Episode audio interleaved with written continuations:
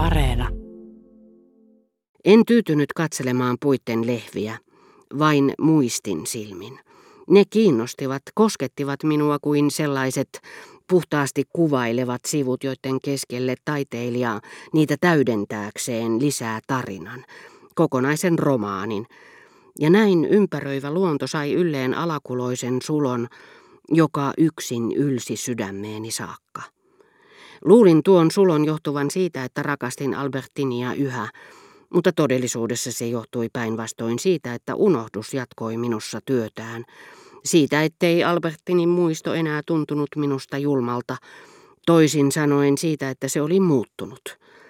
Mutta niin tarkasti kuin näemmekin omat vaikutelmamme, niin kuin silloin kun luulin näkeväni oman melankoliani syyn, me emme pysty tavoittamaan niiden perimmäistä merkitystä, niin kuin vaivoilla, jotka potilas kuvailee lääkärille, ja joista tämä sitten päättelee niiden syvemmän, potilaalle tuntemattoman syyn.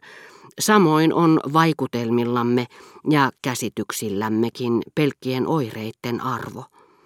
Koska tuo hurman ja suloisen surun tunne piti mustasukkaisuuteni loitolla, aistini heräsivät. Taas kerran, kuten silloin kun olin lakannut tapaamasta Gilbertea, Minussa heräsi rakkaus, joka ei mitenkään yksinomaisesti liittynyt kehenkään tiettyyn, aiemmin rakastamaani naiseen. Se leijui kuin jossakin aiemmassa tuhossa vapautuneet henget, jotka harhailevat kevätilmassa, eivätkä muuta pyydä kuin saada liittyä uuteen elävään olentoon. Missään ei idän niin paljon kukkia, olkoonkin että vain lemmikkejä, kuin hautausmaalla.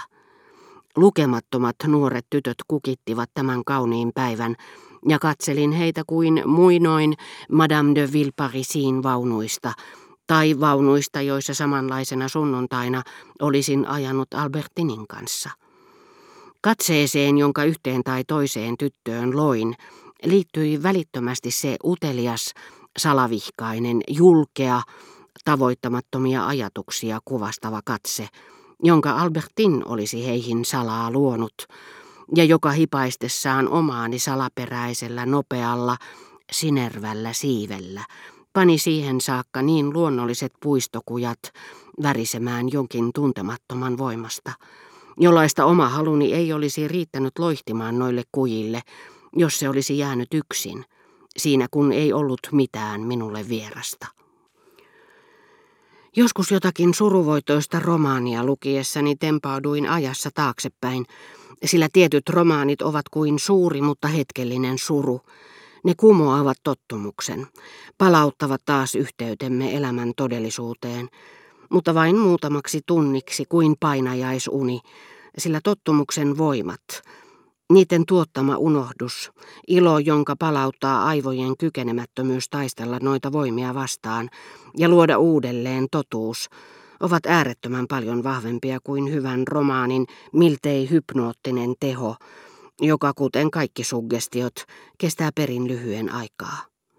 Ja kun olin Balbekissa ensimmäistä kertaa toivonut saavani tutustua Albertiniin, eikö se vain johtunutkin siitä, että hän oli näyttänyt edustavan noita nuoria tyttöjä, joiden näkeminen kaduilla ja teillä niin usein oli pysäyttänyt minut. Siitä, että hän oli minulle kuin yhteenveto heidän elämästään. Eikö ollutkin luonnollista, että rakkauteni sammuva tähti, johon he olivat tiivistyneet, hajosi nyt uudestaan tähtisumun hiukkasiksi. Oli kuin kaikki olisivat olleet Albertineja, kuva, jota sisimmässäni kannoin, sai minut näkemään hänet kaikkialla. Ja eräs puistokujan kaarteessa autoon nouseva tyttö oli niin hänen näköisensä, niin samalla tavoin tukeva, että hetken mietin, oliko hän Albertin, oliko tarina hänen kuolemastaan petosta. Näin hänet jälleen tuollaisessa puistokujan kaarteessa, ehkä Balbekissa, nousemassa autoon samalla tavalla silloin kun hän vielä luotti elämään niin kovasti.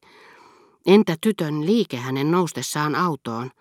En pelkästään pannut sitä merkille kuin pintapuolista tapausta, joita kävelyllä sattuu silmiin, ja taas katoaa. Siitä tuli eräänlainen jatkuva teko, ja se näytti ulottuvan myös menneisyyteen tuon siihen lisätyn muiston ansiosta, joka niin hekumallisesti, niin suruisasti painautui sydäntäni vasten. Mutta tyttö oli jo poissa. Vähän kauempana näin kolme hieman vanhempaa tyttöä, ehkä jo nuorta naista, joiden tyylikäs ja reipas olemus niin elävästi muistutti sitä, mikä oli lumonnut minut, kun olin nähnyt Albertinin ja hänen ystävättärensä ensimmäistä kertaa. Että lähdin seuraamaan näitä kolmea uutta tyttöä, ja kun he kutsuivat ajurin, koetin epätoivoisesti etsiä joka taholta toisia vaunuja, ja löysinkin, mutta liian myöhään. En tavoittanut heitä enää. Mutta jonkin päivän kuluttua näin kotiin tullessani, kuinka nuo kolme tyttöä, joita olin seurannut Bulonien metsässä, tulivat ulos talomme porttikäytävästä. He olivat tosiaankin, etenkin kaksi tummatukkaista, juuri sen tyyppisiä seurapiirityttöjä, hiukan vanhempia vain, jollaiset ikkunasta nähtyinä tai kadulla vastaan tullessaan, olivat saaneet minut tekemään tuhat suunnitelmaa, rakastamaan elämää, mutta joihin tutustumisesta ei ollut tullut mitään. Vaalea vaikutti hennommalta, miltei sairaaloiselta, mistä en pitänyt yhtä paljon. Hän oli kuitenkin syynä siihen, etten tyytynyt vain paikoilleni hetkeksi jäämettyneenä tutkimaan heitä tuollaisin katsein, jotka hievahtamattoman keskittyneesti ja kuin ongelmaan uppoutuneina tuntuvat ymmärtävän, että nyt on päästävä syvemmälle kuin mitä silmä näkee.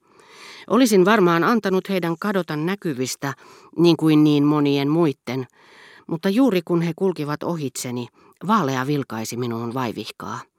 Johtuiko se siitä, että tuijotin heitä niin kiinteästi? Ja ohi päästyään kääntyi katsomaan minuun vielä toisen kerran, mikä sai minut lopullisesti syttymään. Koska hän nyt kumminkin käänsi minusta huomionsa ja rupesi taas juttelemaan ystävättäriensä kanssa, Innostukseni olisi varmaan lopulta sammunut, ellei sitä olisi satakertaistanut seuraava tapaus. Tiedusteltuani talon mieheltä, keitä he olivat, hän vastasi, Kyselivät rouva Herttuatarta. Luulisin, että yksi heistä tuntee rouvan ja toiset olivat vain saattamassa häntä ovelle. Tässä on hänen nimensä, en tiedä kirjoitinko sen oikein.